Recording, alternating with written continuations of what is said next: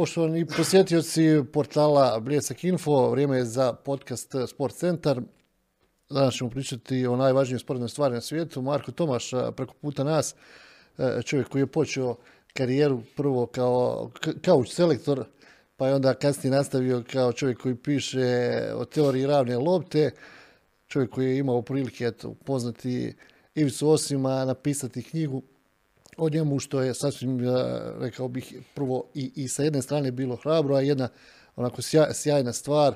Znamo da nas Ivica Osim eh, prije nekoliko dana napustio i da ćemo uglavnom u ovom današnjem izdanju eh, sport centra pričati upravo o legendarnom Štrausu ili Švabi, nekadašnjem igraču, kasnije treneru željezničara, francuskog Strasbura, pa i reprezentacije Jugoslavije. Marko, dobar ti dan i dobrodošao u sport centar. Dobar dan i bolje vas našao. Rekao sam na početku, onako to je, gledajući iz nekog mog ugla, onako i poprilično hrabro bilo krenuti e, pisati o Ivici Josimu, s obzirom da smo svi i mi kao djeca mlađa, a i oni stariji pogotovo znaju kakav je prvo čovjek bio, kakav je stručnjak bio i sada ući u, u te neke stvari, pisati o tim nekim stvarima, definitivno nije nimalo lako.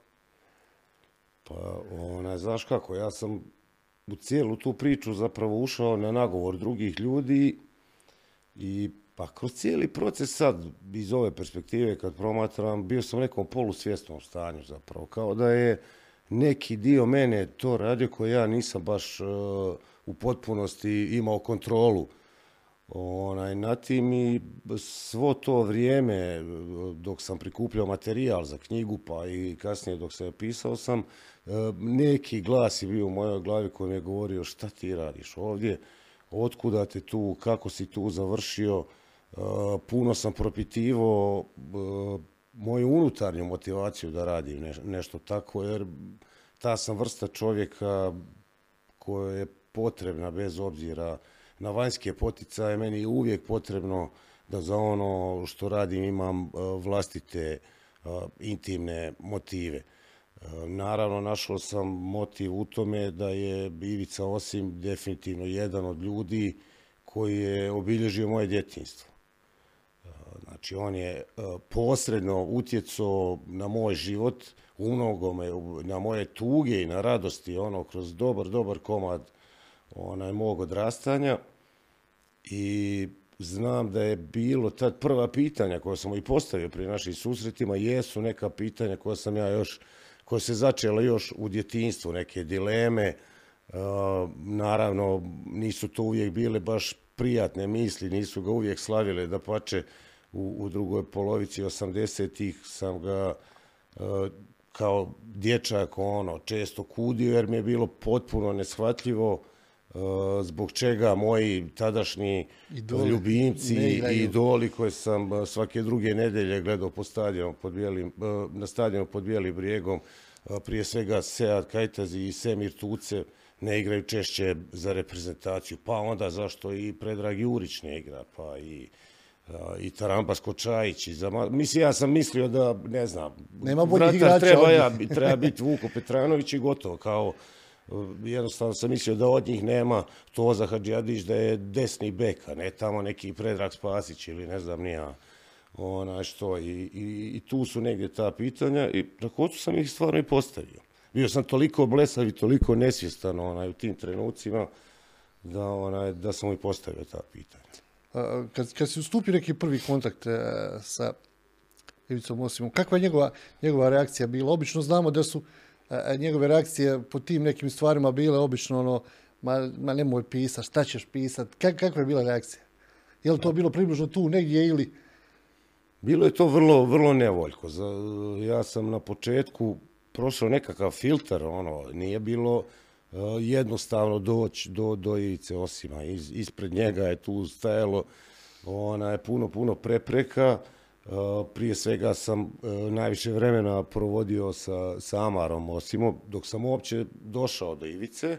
I naravno, kao finalni zid ispred Ivice Osima je bila gospođa Asima Osim koja je tu bila da uvijek određuje koliko vremena možemo provesti zajedno, e, u kakvom će to ambijentu biti i onaj, pa ponekad i o čemu ćemo pričati. Onaj, no, ja sam zahvalan o, po najviše Amaru Osimu, čovjeku izvarednog pamćenja, izvaredne memorije i detalja i svega. Onaj, I on mi je negdje ispričao naj, najviše detalja i stvari vezanih, dok mi je Ivica Osim dao nekakav kasnije kroz razgovore background stvari, a i gospođa Sima mi je o nekakvim privatnim stvarima tu i tamo onaj, ponekad nešto rekla. Znam da je prvi razgovor sa Amarom bio, a ja onako kažem u cijeloj toj, sjedim u njegovom kafiću, onaj, u Hrastom u Sarajevu, čekam ga da dođe, ne, kupovao sam od, od, od onih ljudi zašto uđu u kafanu i prodaju pa neke sitnice, ono, priveske za ključeve.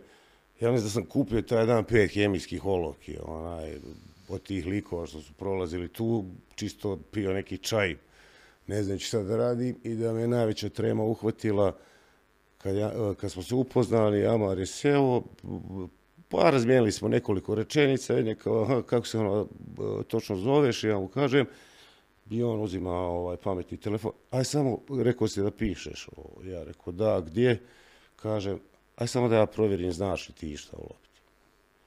I onda mi je bilo, aj, joj, ono, sad će, znaš, kad pročita reći da je mali, ono, jesi ti siguran da, da to želiš, aj, ja kažem, ne mogu reći da su, i oni su bili negdje napola, da li to da se, ali na, na koncu su, na koncu su to prihvatili. Ovaj, ne znam iz kojeg razloga, to nikad nisam pitao zbog čega su. Znam da sam dugo, dugo vremena čekao da sam tih dana, baš kad sam ja najviše boravio u Sarajevu, u Sarajevu su bile, a stalno su bili neki japanski novinari koji su se vrzmali po Sarajevu i pokušavali da dođu do Ivice Osima i, i onaj, da razgovaraju s njim. Tako da sam uvijek čekao i da se završi posao s njima da bismo, da bismo mi onaj, mogli razgovarati.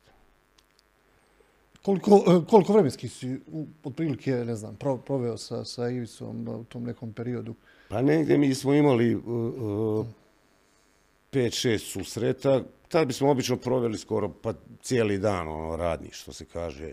Zajedno obično bismo završavali onda to nekom večerom, onako neformalnim ambijentom i neformalnim onaj, druženjem s tim da sam Samarom jako često sjedio i kažem s njim sam puno pričao oko, oko nekih detalja. E, znam kad smo na promociji, kasnije prvo jedinoj promociji koju smo radili u muzeju književnosti u Sarajevu, ovaj, čitao sam neki ulomak, ne mogu se sjetiti uh, točno. Mislim da se radilo o, o stvarima koje mi je mama detaljno prepričao, jer je on, uh, svo, dok se to događalo, navodno umirao ovaj, od smijeha kad su Nenad Bijeković i, i Zečević ovaj, nagovarali Osima da dođe, da vodi partizan. partizan, da preuzme partizan i da su uključili onaj zvučnik, tako da su svi ukućeni čuli e, o čemu Asima razgovara onaj, s njima dvojicom i čitao sam, opisao sam tu situaciju što se događalo, što su ovi govorili, njihova obećanja i sve to. Onaj, pročitao sam taj dio I sad e, dosta publike i novinari koji su bili pretežito ovaj, u publici su se i smijali i aplaudirali ovaj, svemu to nešto se događalo. A osim se nagnuo k meni, onaj, sred svega toga i šapnuo mi ono, mali, nećete više nikad dozvoliti da pričaš s onim mojim amarom. Eto, tako je, tako je to bilo. Onaj, a kažem, negdje 5-6 puta smo se, 5-6 puta smo se sastajali i razgovarali. To je bilo dovoljno jer ja sam negdje filtrirao, on je već tada bio čovjek koji nije mogao onaj puno da radi, moralo se i zbog njegovog zdravlja sve to dozirati, zbog toga sam i više i pričao s njima i uvijek sam dolazio spreman na te sastanke, fokusiran na točno određene teme i stvari koje želim onaj, čut od njega, tako da ne idem u širinu, da se ne gubim, da ne bude previše digresija i da to vrijeme koje provodimo zajedno uh, maksimalno Uh, iskoristim. I naravno, u tom vremenu se uvijek dogodi i nešto uh, što je neplanirano, što je na koncu završilo prije u knjizi nego ono što sam ja taj dan planirao ovaj, pitat konkretno o, o nečemu što se događalo. To mi je fascinantna mi je bila stvar, sjedili smo u njihovom stanu na Ciglanama, I igrala se na TV-u, uvijek je bio neki nogomet na TV-u kad smo, kad smo sjedili, ukoliko ima uopće TV u, u prostoriji. Igrala se, ne mogu se sjetiti ko je točno igrao, ne znam da li piše i u knjizi, mislim da da. BH Liga je bila u pitanju. I onako bilo neko mrtvo nešto na terenu, na ono, nevjerojatna ono dosada kakva je već naš nogomet, eto, prije skoro deset godina, ovaj, sad je još i super kako je to tada bilo. I to ništa se ne događa, ono što se kaže, igra se između dva šesnaesterca, utakmica teška, ono prava, prvenstvena, ovaj, kako se udario junak na junaka i to. I meni, osim, ono, govori, vidi ovoga, izgubi loptu, saš Vidbelaja. Ja sam, mislim, potpuno bezazljivo to izgleda negde na sredini terena, lopta nema nikakvih, e, barem onome što ja vidim, mogućnosti da se da išta izrodi da. ovaj, za toga. Međutim, 30 sekundi nakon toga stvarno ta izgubljena lopta je ona je rezultirala golom. Ja me rekao, to je bilo jasno, nisi vidio, ovo je to bilo tamo, ovaj je stavio tu, sa sačka, znači i čak i u, u, igri naših klubova ima nekog smisla, kao može se nešto predvidjeti. Meni je to bilo onaj e, fascinantno da actually postoji neki plan onaj u toj igri koja je ličila na sve osim na, na, na suvremeni nogomet. Naravno, ta epizoda je morala ući u knjigu jer je i meni, a i drugima onaj, e, e, e, zapravo rekla koliko je različit način na koji mi gledamo, bez obzira koliko se bavili njime, da li I, pišemo. I koliko volili to. I koliko voli, i način na koji mi gledamo nogomet i način na koji on gledamo. Čitao si, upoznao mnoge trenere, gledao puno utakmica, kad si nakon toliko vremena proveo sa gospodinom Osimom, kad si napisao tu knjigu, jesi li, jesi li probao negdje da ga, ono što se kaže, E, svrstaš u neko, neko društvo, ne znam, top pet najboljih trenera Evrope, jesi li rekao da je sebi, barem, on je najbolji, ne znam, novi našim prostorima ili nešto slično na taj način? On je bio od one vrste trenera stvaratelj. On je zapravo bio učitelj više nego, ne, nego trener. Stara škola. Da, on je volio da odgoji i da bira igrače prema vlastitoj viziji.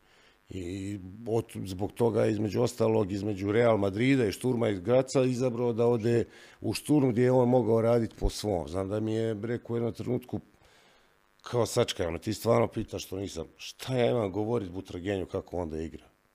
To je kao, za mene je to besmisleno.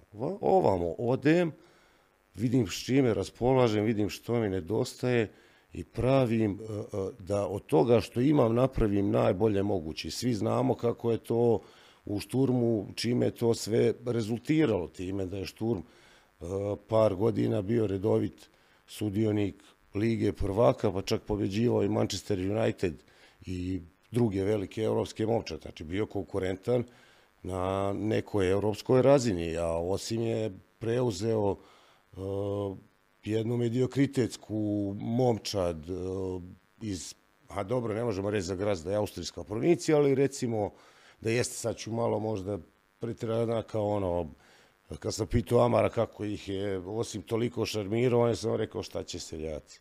Od prilike, hoću reći, na neki način to nogometna provincija evropska, pa čak i u odnosu... U Austrijski, na... među austrijskim klubovima, u poređenju s Austrijom, Beč pa, naravno, i Rapidom, da, koji da. su imali iza sebe. I, i, ali čak i u poređenju sa onim što su jugoslavenski klubovi značili u Evropi prije toga. Onaj, I on je preuzeo i nakon nekoliko godina stvorio jednu momča koja redovito osvaja domaće trofeje, a i vrlo je konkurentna na evropskoj sceni. Uh, ono koliko se ja mogu sjetiti. E, tako da samo nisam da na koncu, znači onda ne, negdje ga svrsta. Sad, ne možemo reći da je bio revolucionar, ali je definitivno uh, mogao anticipirati kuda stvari idu. I znam to pogotovo na osnovu toga, evo kad sam mu postavljao pitanja zbog čega recimo Tuce Kajtaz nisu igrali i neki drugi igrači tada, recimo Marko Mlinarić. Nije baš se naigrao za njegovog ona, vremena. Milko Đurovski. Naravno.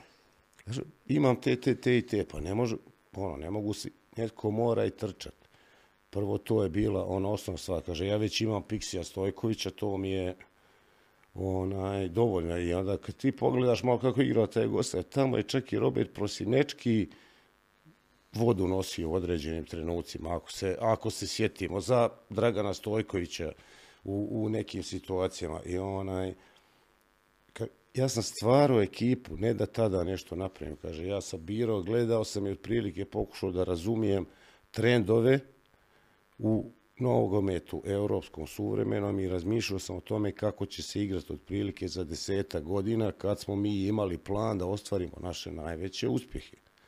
I pokušavao sam da usadim takvu filozofiju u tadašnju nacionalnu momča. Znači imao je tu nekakvu viziju koja se nama činila onako tada kao daj da nešto odmah napravim pa imamo bolje igrače za ovo i za ono, ali oni su spremali za, za, za nešto drugo na, na jedan drugačiji način. Znači, radili su sustavno i planski i on je bio idealan čovjek za takve poslove. Zapravo da mu se da vremena da on nešto kreira i stvori i da se rezultati i, i mogao je garantirati određene rezultate za određeni broj godina. Eh, ono što sam pokušao malo prije eh, spomenuti, eh, barem, barem koliko, koliko se ja mogu sjećati i koliko mi se čini, nije bio od onih trenera koji su, ne znam, patili od nekih ekstremnih najava, od nekih preskonferencija, euforičnih u kojima najavljuje neke spektakularne rezultate. Nije bio ni, ni trener koji je često vukao novinare e, za rukav da bi im rekao nešto, da, obje, da bi im objasnio ili ne mogu se kažem sjeti nekih senzacionalnih naslova i bio je poprilično za naše pojmove nekako meni se čini i, i, i fleksibilan jer je od e, samog početka mandata na, na kormilu reprezentacije Jugoslavije uh, bio na udaru kritika Jugoslavije od Španije 82.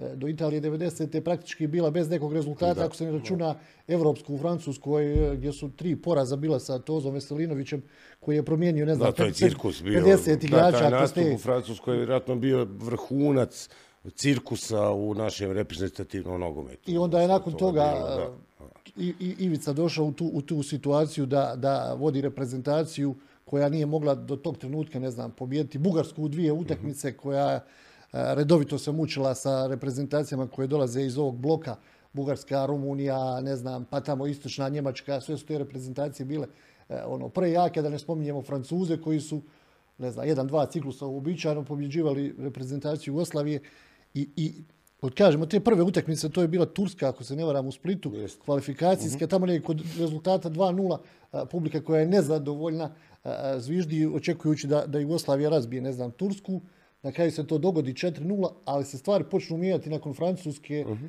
na JNA stadionu i pobjede 3-2. I, I dolazimo u situaciju, eto, otkuda se krenulo i onda početkom 90. godina, skoro dvije godine, ta reprezentacija nije izgubila utakmicu.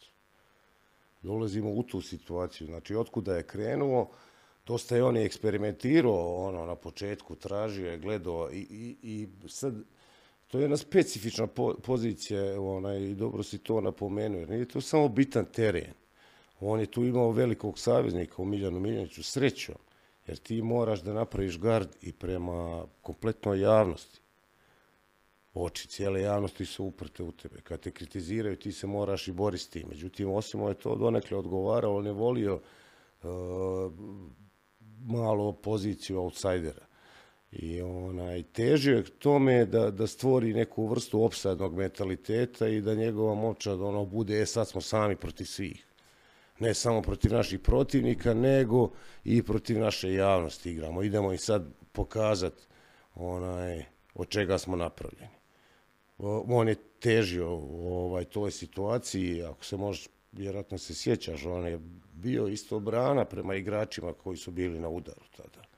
A novinari su stvarno svašta radili, ono, sjećaš situacije sa, sa Dejanom Savičevićem, kojeg su pokušali, sreća je Dejo dovoljno inteligentan dečko da ne nasjeda na to, pa ni tada, ali su ga pokušali iskoristiti, onaj, čak i za smjenjivanje o, o Ivice Osima. Kao, jer je da, stalno taj, kao suko bio tu negdje. Deo, tu deo kao ne igra stalno da. i onda su ga stalno nekako kao psa pokušavali napuckat ovaj, da, da kroz medije i napada A on je uglavnom govorio da on ne vidi zašto ona ne igra, nije se slago, ali nikad nije odbio da dođe na otkupljanje reprezentacije. Sjedio je na klupi I nije to odbio, što ipak nešto govori i znači opet o njihovom odnosu, znači bez obzira na to, znači uspjeli su da to što se događalo u medijima između njih dvojice da privatno nekako ipak, ipak zato mi, ako sjećaš dokumentarnog filma, posljednji jugoslovenski futbalski tim, gdje je njega uh, Savičević tad igra za Rapid, meni se čini. Uh, Da, poslije, i, jes. osim dolazi sa šturmom, uh, gostuje u Beč i sreću se u, u tunelu i Savičević ga oslovljava sa šef. Da. Znači, puno, puno godina nakon toga, kad je Savičević već odavno imao titulu Ilgenija i bio onaj, velika evropska nogometna zvijezda na zalasku karijere. Njemu je osim i tad bio šef bez obzira na odnos koji su imali ranije. A onda se sjetimo i vratimo na utakmicu protiv Argentine i one nemoguće promašene šanse kad lopta ispred Savičevića, kad on sa dva metra prebaci gol onaj, da, da je bio ragbi, da su bilo na ragbi vrata, on ne bi pogodio ovaj, sa, sa takvim udarcima. Bilo je ti nekih utakmica ovako, ne znam, da. u tom prvom ciklusu kvalifikacija kad je Osim vodio reprezentaciju Jugoslavije, recimo na utakmici na Wembley protiv Engleske, Vujović je promašio sve što je mogao, pa i, prazan, i, prazan gol, a tada je recimo sistem takmičenja bio gdje je jedna reprezentacija od četiri mo, može otići na evropsko prvenstvo. I bodovanje je bilo drugačije. I, znači, i moraš biti najbolji, u stvari moraš da, biti da, bez nema- poraza neka da. reprezentacija. Uh, pričali smo, spomenuli smo taj susret Mhm. protiv, protiv uh, Francuske, u, u tim kvalifikacijama, to su kvalifikaciju koje je Jugoslavija podradila bez poraza, Mhm. što je bilo nešto, nešto nepojmljivo kad smo se već uh, dotakli Da, da. svih tih prethodnih ciklusa u kojima je bilo mučenja raznih A- i, a i razočarenja i Michel- Da, poraza. Michel Platini je tamo bio A preuzeo. Michel Platini je vodio o, francusku da, reprezentaciju. jeste, jeste. I on je tu uspio dva puta pobijeti Norvešku, Škotsku, a, neriješeno i nije izgubio Da, dva s tim da govorimo ne današnjoj Škotskoj, Da. nego ondašnjoj Škotskoj koja je bila redovit sudionik velikih natjecaja. Koja je završila ispred Francuske Da, imala, imala da. onaj, uvijek, uvijek ozbiljnu momčad. Onaj.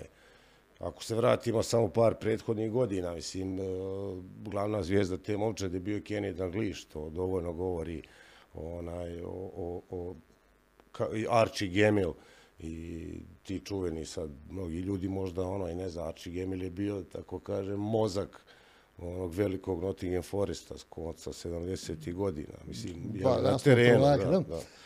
Tako da je to bila jedna ozbiljna, ozbiljna reprezentacija. Nama nikad to, uvijek se to govorilo, nama ne odgovaraju te momčadi koji igraju taj otočni takozvani stil uh, sa puno tempa, koji su fizički i tjelesno snažni, uh, gdje se puno nabacuje lopta i gdje se zapravo troši jako puno snage. Mi smo uvijek bili onako pomalo guzlava, spora, momčad, uh, ali uglavnom velikih umjetnika, da.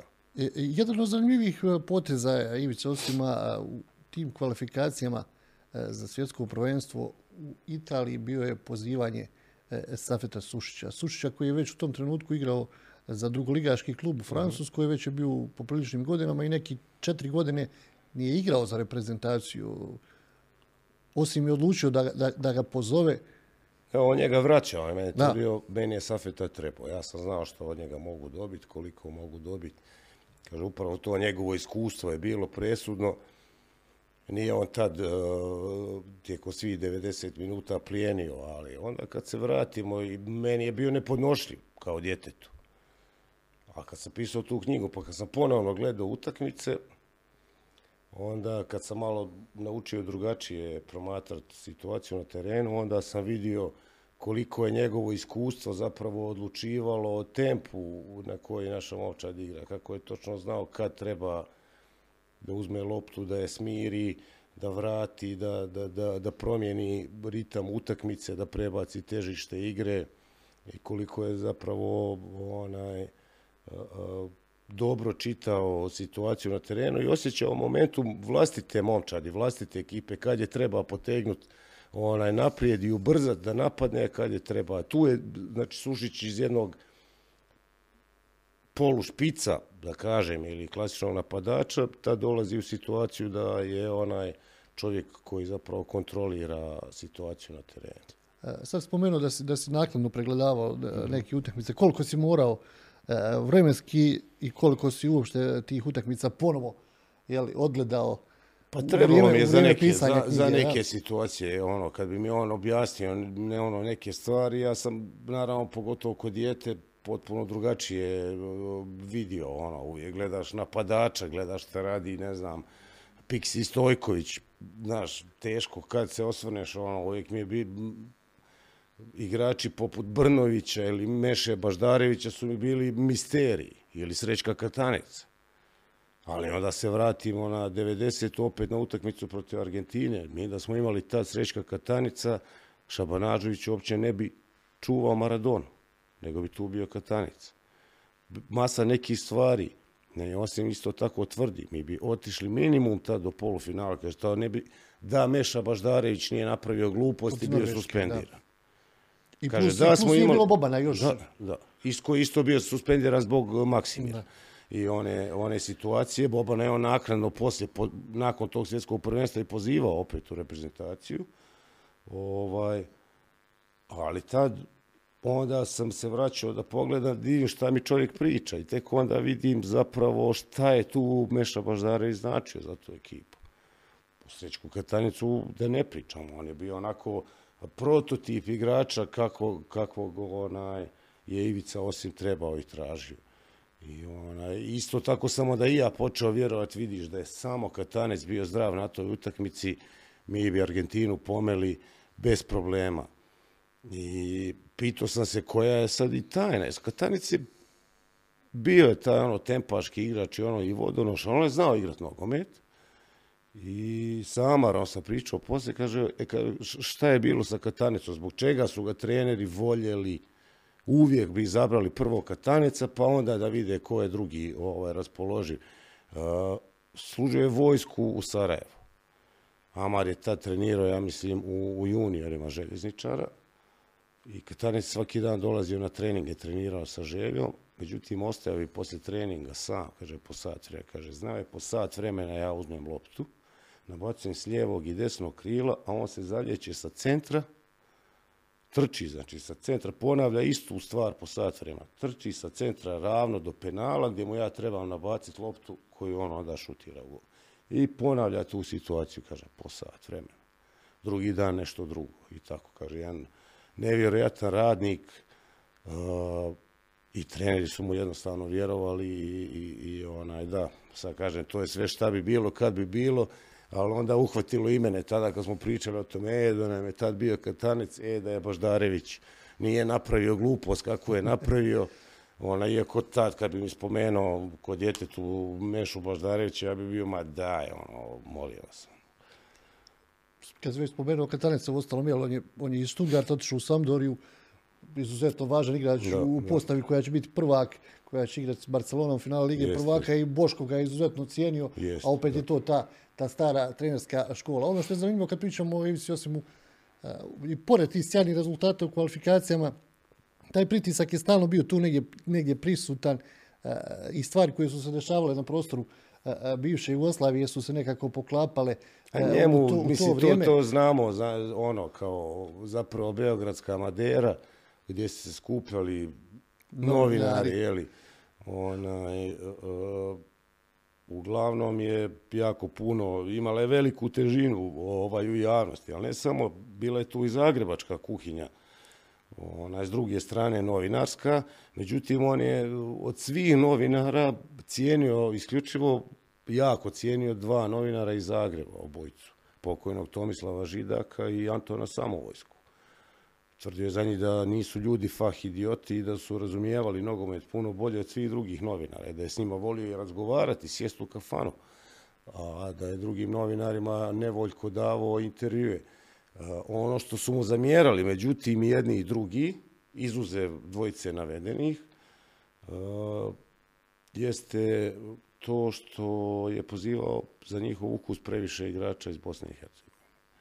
I to je, mislim, bilo, nije se to ništa kao sakrivalo kao da je bilo, nego kao, e, osim zove samo svoje onaj, bosance, e, gdje je ovaj, gdje je onaj, Međutim, mi ako gledamo ko su ti bosanci, oni su tad bili na vrhucu svoje karijere, igrali uglavnom u evropskim klubovima i pripadali su velikim generacijama i železničara i Sarajeva. Sarajeva koja je bilo prvak Jugoslavije, železničara koji je igrao polufinale kupa UEFA. Znači nije to bilo...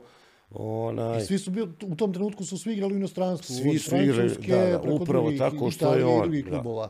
Mislim, e, znam, kad bi je zvao Tomo Ivkovića kao vratara, da su svi, od gdje sad ovoga izvuku, zar nemamo mi ovdje, ono, mislim, čovjek brani u Lisabonu, ono, ono, veliki vratar koji je tad i znao da je on Maradoni već branio penal na nekoj evropskoj utakmici, ona dok je Maradona igrao za Napoli. E, barem, recimo, djeca to nisu znale i ja sam poznao tad većinom naše igrače iz domaće lige. Meni su masa njih bila misteriji tih ljudi koje je on pozivao u reprezentaciju.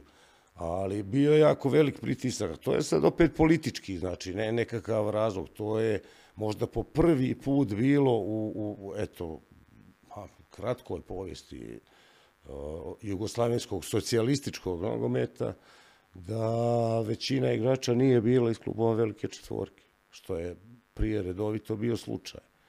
Ti mimo tih klubova nisi mogao puno onaj da biraš, morao si stvarno da odskačeš, da. da odskačeš, da budeš pet puta bolji ukoliko, ne znam, igraš za Velež, pa i za Željezničar i za Bil, pet puta bolji od ovih koji igraju u Zvezdi, Partizanu, Dinamo i Hajduku, da bi uopće bio kandidat za reprezentaciju. Osim je dokinuo tu praksu, onaj, pa se sjećaš, onda je znao je zvat Maura Ravnića, vratara Rijeke, koji je branio neke od ključnih utakmica. Baš proti Francuza je Ravnić branio. Mislim da smo mu slomili nos na jednoj od te dvije utakmice. I onaj dokinuo je tu, tu praksu i naravno to je u, u medijima izazvalo, nije naišlo baš na, na odobravanje.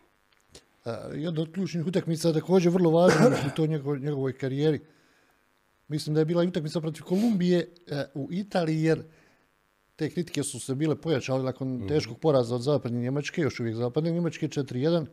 Pričalo se nekim jel, fla, flašama viskija, pisalo se nije o čašama, nego o flašama. se 11, čak da. da se moglo sastaviti ono momča do tome. Da. Međutim, i u taj, ta utakmica protiv Kolumbije, Kolumbija po prvi put igra Jugoslavija na svjetskom prvenstvu mučenje. On je mm. povukao jedan potez, onako, ja, ja često to volim spomenuti, ubacio je Roberta Jarnija, u jednom trenutku. I Jugoslavija je tu utakmicu dobila 1-0 onim fenomenalnim da, fenomenalnim su ušli i to je promijenilo momentum. Ono. A što je najzanimljivije, gol postiže i Jozić. Da, da, to... Mislim, gol golova, da, da je neko prije svjetskog prvenstva rekao da će Davor Jozić postići jedan od Pazi, Davor Jozić je u tom trenutku naš najbolji strijelac. On je da, postigao i gol Njemačkoj. protiv Njemačke i daje Kolumbiji i to priba loptu na penalu prsima i volem je posprem, to je gol kakvog se ne bi ni Messi postidio, da, da se razumijemo. Onako baš onda u velikom stilu i, i onda ako promatraš malo Eh, na, eh, š, kako je Jozić uopće dospio u tu situaciju, ti vidiš jedan pater, znači jedan uzorak u svim tim utakmicama. U određenim periodima igre eh, naša se momčad rastvarala na, na, na krila a, izvla, i ili na, na polu bočne pozicije, izvlačili bi obrambene igrače, na, naši najbolji igrači bi navlačili njih, a iz drugog plana ne bi dolazili, ne znam, Katanici ovi kao zadnji vezni nominalni, nego bi Davor Jozić bio taj koji iz drugog plana ulazi na te centar šuteve i postrema loptu glavom ili u ovom slučaju jednim potpuno nevjerojatnim potem. I eto, dođe ta utakmica protiv, da. protiv reprezentacije e, Argentine. Kad se priča o... Da, mislim, preskočili smo Španiju, utakmicu kao... protiv Španjolske koja je bila onako doktorski rad uh, Pixija Stojkovića, ono, definitivno. O, da. Ono što je jako zanimljivo, ta Španija je bila protivnik u prijateljskoj utakmici u Ljubljani mm. i Jugoslavija je odigrala puno bolje, odnosno pružila, imala više prilika nego što imala u toj utakmici koju je pobjedila. Španija je tad slavila 1-0 i također bilo ti puno, puno kritika, međutim, ovo je bila neka druga priča. Osim ja izvuku povuke, ja mislim, ja. neke ono iste utakmice, da, da je malo pustio više Španjolce ono, i da igraju i, i nije uspostavio potpunu dominaciju kakva je bila u Ljubljani tada, što, su, što je iznenadilo isto tako Španjolce, oni su očekivali sad će ovi izići onako kao krenu tu potpunu dominaciju 90 minuta, ono da nas pregaze, a mi ćemo biti ti koji će u kontrama ili ovome onome onaj, uh. Međutim, osim je okrenuo ovaj čurak i zapravo doveo u, u obratnu situaciju onaj i, i jednu i drugu močar. I ono što je, kažem, šta je Pixi Stojković tad radio, to je ona dva gola, oba su definitivno remek dijelo, o čemu govori to da je Maradona u svojoj autobiografiji toj utakmici između Jugoslavije tada i, i Argentine posvetio, ja mislim, šest ili sedam kartica s posebnim naglaskom na, na Dragana Stojkovića, kojeg, e, koji je tad odjednom ispalo da je iznenađenje za cijeli svijet i da su svi kao gdje su ovoga izvukli kao. I da im nije bilo ni malo sve jedno onaj e, argentinskoj momčadi kad su došli onaj e, igrati protiv nas s obzirom da su vidjeli šta šta sve Pixi može raditi. Kad si spomenuo na početku razgovora da si imao nekih kao dječak gomilu tih pitanja u glavi, Vjerovatno je ostalo tu negdje i pitanje kad se spomene Argentina, zašto recimo nije napravljena izmjena s obzirom da je Šabanađević već imao već, već ima žuti da. karton. Jeste, jeste li imali prilike pričati o toj, o toj temi na taj način? Pa jesmo, bili su jednostavno takve ono okolnosti, to se vidi, niko nije mogao predati da će Šabanažević baš tako o, izgubit, da će se izgubiti ovaj, u tom trenutku toliko, ali isto tako smatrano je da su i oba žuta kartona prestrogo zapravo dodijeljena. I da nakon prvog, osim nije očekivao da će jedan prekršaj koji je realno onako kao standardan prekršaj rezultira, rezultira žuti karton. Nisu znači, očekao već je kažnjen, nećemo sad baš svaki dodir. Ona, međutim, tad već počinje nova era nogometna i gdje suci su prvo zaduženi da štite najbolje igrače, pa su znali nekad kažnjavati onaj i, i prekršaje koji nisu objektivno toliko teški da bi se žuti karton dodijelio za njih. I nažalost, jedan od tih kartona je Fasovo i Refik Šabanađović. S tim da ako gledamo danas isto te poteze, to je bilo pomračenje njegovog uma. On nije morao tada tako reagirati imao je leđa, imao je čak i da ga je Maradona ono, i prošao. Pitanje kako bi se situacija Pitanje je imao je leđa, nije, nije jednostavno situacija na terenu bila takva da, da je bilo nužno da, da napravi šta je napravio. E, neke stvari nisi, nisi ovaj objavio u knjizi, nisi stavio u knjigu, e, nešto smo malo o tome pričali. To je taj neki projekat koji je počeo tu negdje 85. 86. Uh -huh. godine. E, Miljan Miljanić je kao vrlo važna ili najvažnija osoba kada je u pitanju taj reprezentativni no. futbal nogomet na prostoru bivše Jugoslavije čvrsto stao i, i iza Ivice Osima Eh, vjerujući u taj neki projekat koji bi se trebao realizirati tu krajem 90 odnosno krajem 80-ih i početkom 90-ih godina. Nijedan drugi trener ne bi ostao na klupi tada, mislim, osim ono, baš, eto, pričali smo, dolazi 85. jel tako, na kormelo reprezentacije. Nema plasmana 86. na svjetsko, nema na evropsko 88. To bi svakog stajalo glave. Zbog čega je Miljanić i bira onaj, Ivicu Osima za jedan dugoročni projekt. Upravo zbog onoga što smo pričali, e, znajući da je Osim učitelj, trener, tvorac, da može, kad mu daš nešto u ruke, da će ti on napraviti plan i program, i za određeni broj godina garantirati određene rezultate svog rada. E, U našoj javnosti je to jako teško, ono, mi smo nestrpljivi ljudi i ko će to čekat, naravno, ona, ima i tih izjava, osim i mi smo mislili da smo i najbolji ljubavnici, najbolji igramo lopte i sve i naravno nije ni čudo da nam se dogodilo 90-ih šta se dogodilo s obzirom na, na našu aroganciju, svi su htjeli rezultat sad, sad i odmah, kao to je pravi trenutak. Međutim, ova dvojica lisaca su ona, znali kakvu biser generaciju imaju u omladini, znali su da imaju i među starijim igračima nekoga u ko će moć ove mlađe da odgaja, da ih uvodi u taj seniorski nogomet i jednostavno su postupno i pripuštali čileance takozvane u nacionalnom močaru. Ako se sjećaš, baš su ih postupno uvodili, onda kad bi ih pozivali, dozirano su im davali i minute da igraju. Jednostavno, to je bio jedan proces odgojni koji je trebao spremiti tu ekipu koja je bila uh, prvak svijeta u omladinskoj kategoriji, da 90. godina, uh, sad ne mogu reći, osvoji apsolutno svako prvenstvo na koje se plasira, ali definitivno uvjeren sam da bi bili ili evropski ili svjetski prvaci barem jednom tijekom 90. godina, što je bio njihov plan, a da bismo bili u samom vrhu među četiri momčadi kroz cijele 90. godine, između ostalo, kažem, tako su oni sve izračunali i planirali. A, plasman u Italiju isto nije bio onaj prioritet, kad smo se već plasirali, rezultat tamo je bio potpuno nevažan što se njih tiče, a napravili smo sjajan rezultat zapravo, na koncu je neka izračunalo da smo završili peti, jel tako? Ne znam po kojem osnovu su to ovaj, izračunali, ali eto, tako je ovaj, ispalo.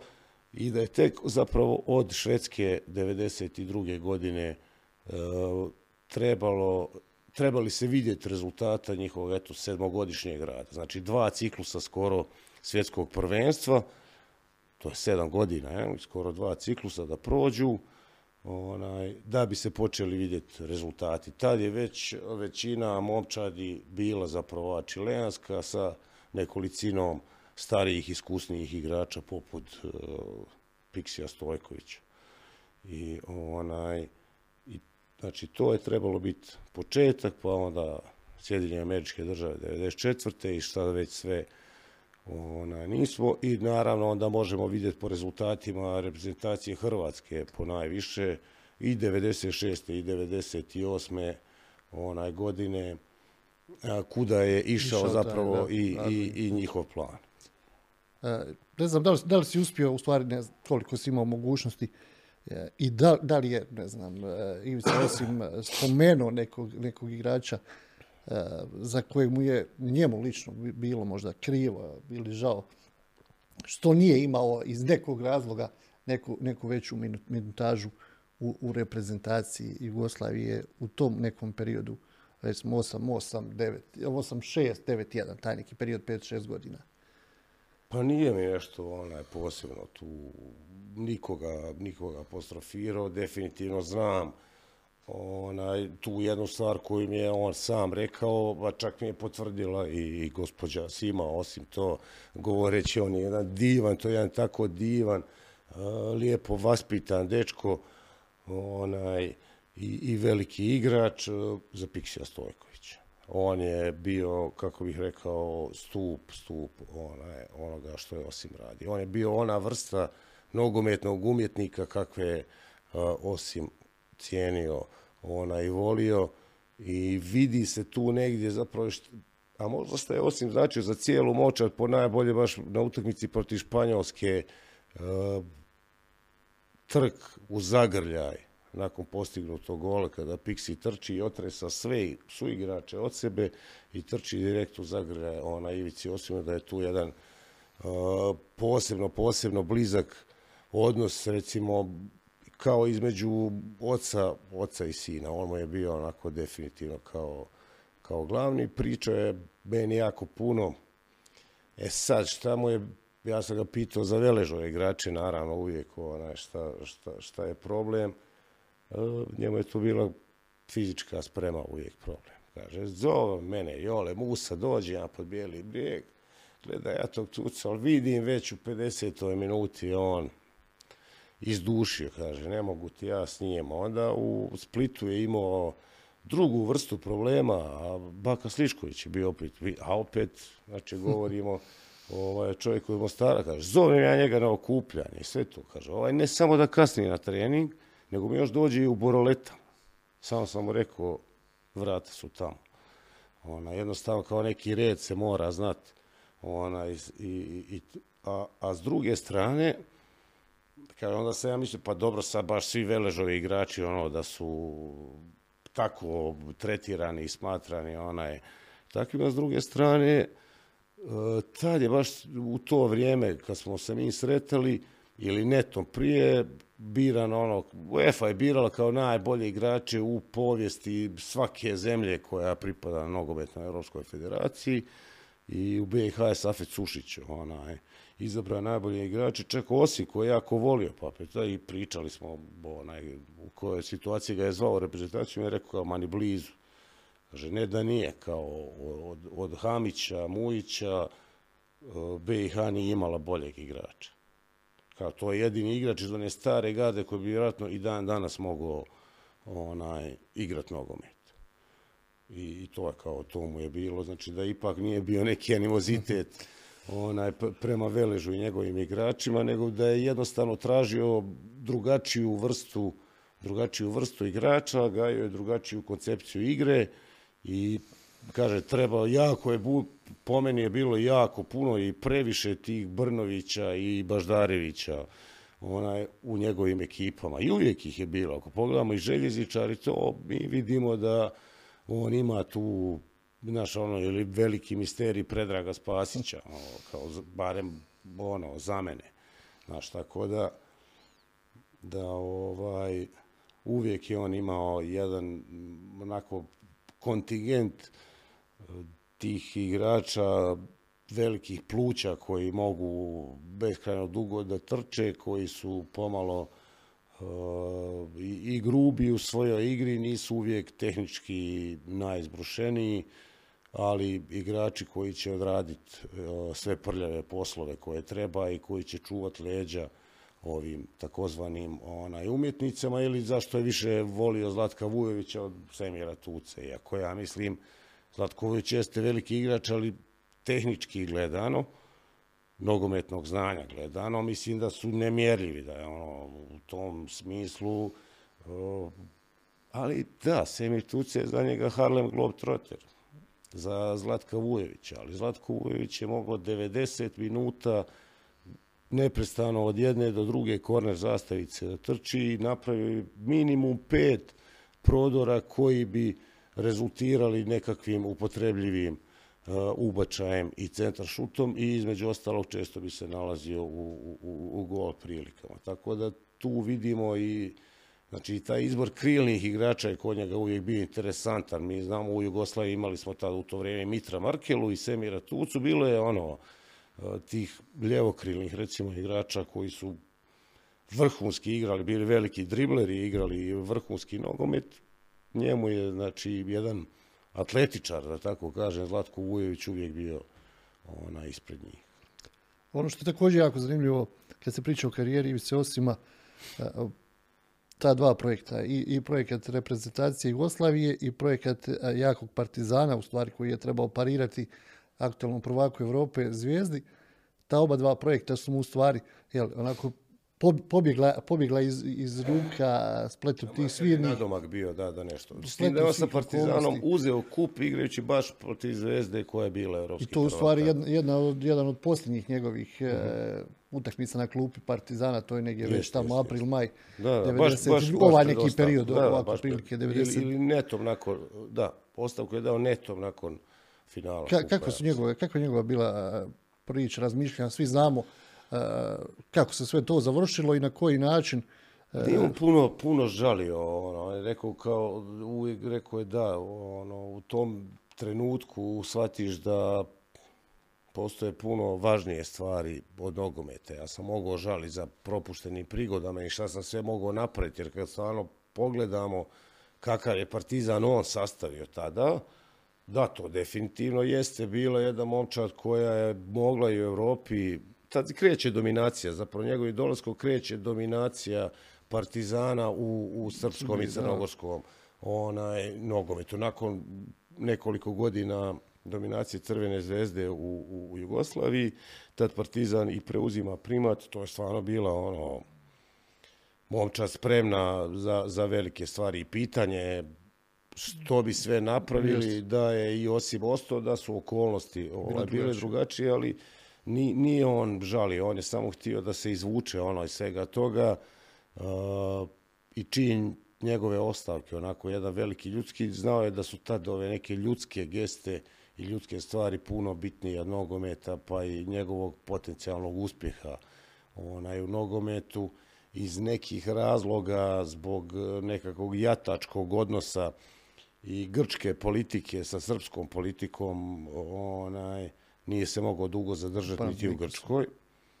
I tamo je onako jed, gledao jedva čekao da ode kad je zapravo i snimio nekakvu tu političku atmosferu. Onaj, to su sve bile njegove privatne ljudske geste. Onaj, davanje potpore njegovom vlastitom gradu i zemlji onaj, iz koje dolazi. O, nije to bilo, kaže, jednostavno za njega, jer ispušta zapravo iz ruku projekte s kojima je mogao ostvariti velike uspjehe na međunarodnoj razini. Bio je potpuno svjesan toga, ali nije puno žalio. Smatrao da su nekakve ljudske stvari i da je obraz zapravo... Ona, to je nešto što se danas potpuno izgubilo a već tada se izgubilo i kod mase tih ljudi koje smo smatrali velikima. Rijetki su ostali stvarno veliki u tim trenucima, on je bio jedan ono, od njih mislim da mu mi svi možemo zahvaliti na tome, zato jer nam je pokazao da i u najcrnijim vremenima čovjek može ostati časan. I, znači, ostoje uzor i, i, i, i u trenucima kad su mnogi koji su ranije bili uzori onaj, zbog posla koji su radili, pali na tom ispitu ljudskosti. I na kraju, kad si, kad si završio ovaj knjigu, šta si sebi rekao, a šta je rekao Ivica? Kad si rekao, kad si došao, ne znam, njemu i rekao, to je to, završila se priča, završio sam knjigu.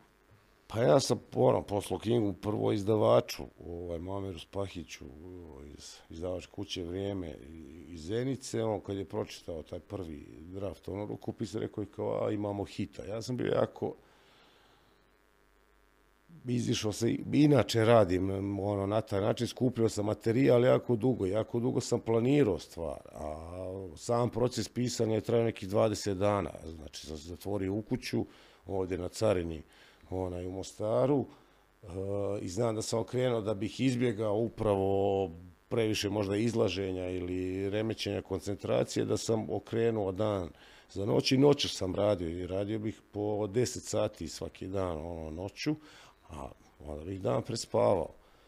Uh, Muamer je odgovorio, a imamo hit, uh, onda su knjigu su pročitali pokojni Predrag Lucić, moj urednik Selvedin Avdić i moj prijatelj uh, Meša Begić, i njihove su jako je bilo recimo bitna mešina reakcija čovjek koji ne interesira nogomet uopće. Ako je jedan čovjek koji ne interesira, meni to, bi, to mi je bio cilj interesira nogomet, uspije pročitati tu knjigu od početka do kraja i reći kao priča mi je, bez obzira šta je suština priča, kao priča mi je knjiga super i ono, korektno je napisan, to, mi, to, to su mi bili važni, važne, važne stvari.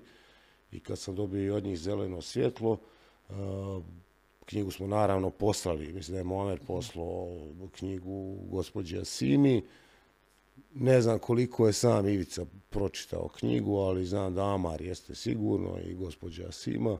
Ivica je bio ovlaš i oni su se složili definitivno da knjiga u takvom obliku nije bilo ničega što su rekli aj molim te ono kao naknadno ne bismo da ovo bude tu ili ono da bude tu.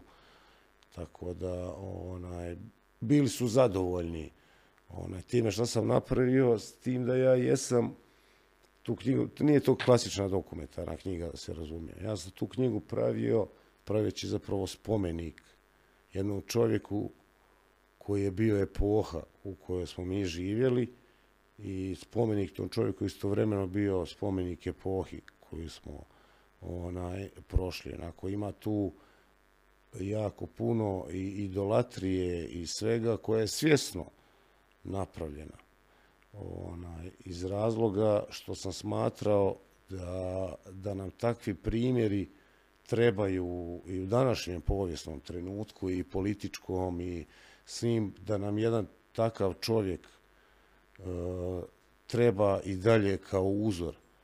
Jer on je definitivno, ja prije svega s ljudske strane, nešto što Bosna i Hercegovina nikad nije uspjela postata ono najbolje od nje, ja mislim da, da je nekako u njemu, u, njemu kao čovjeku ona je sastavljeno i da je on nekakav ideal kakva bi BiH mogla i trebala biti kad bi se stvari ona je posložile e, e, kad bi bilo dobre političke volje, kad bi se stvari posložile na pravi način, pokazuje on to i kad su preuzeli oni ovaj komitet ili kako se već zvalo za, za normalizaciju, e, svi govore kao imali smo tad, da, trefilo se kao možda da su bili na vrhuncu Misimović, Džeković to, ali najveće zasluge po meni, i mogu to braniti pred kim god hoćeš, za naš plasman u Brazil idu upravo na Ivicu Osima, Dušana Bajevića i tu ekipu iz komiteta koji su stvorili konačno prave normalne uvjete kao u svakom normalnom savezu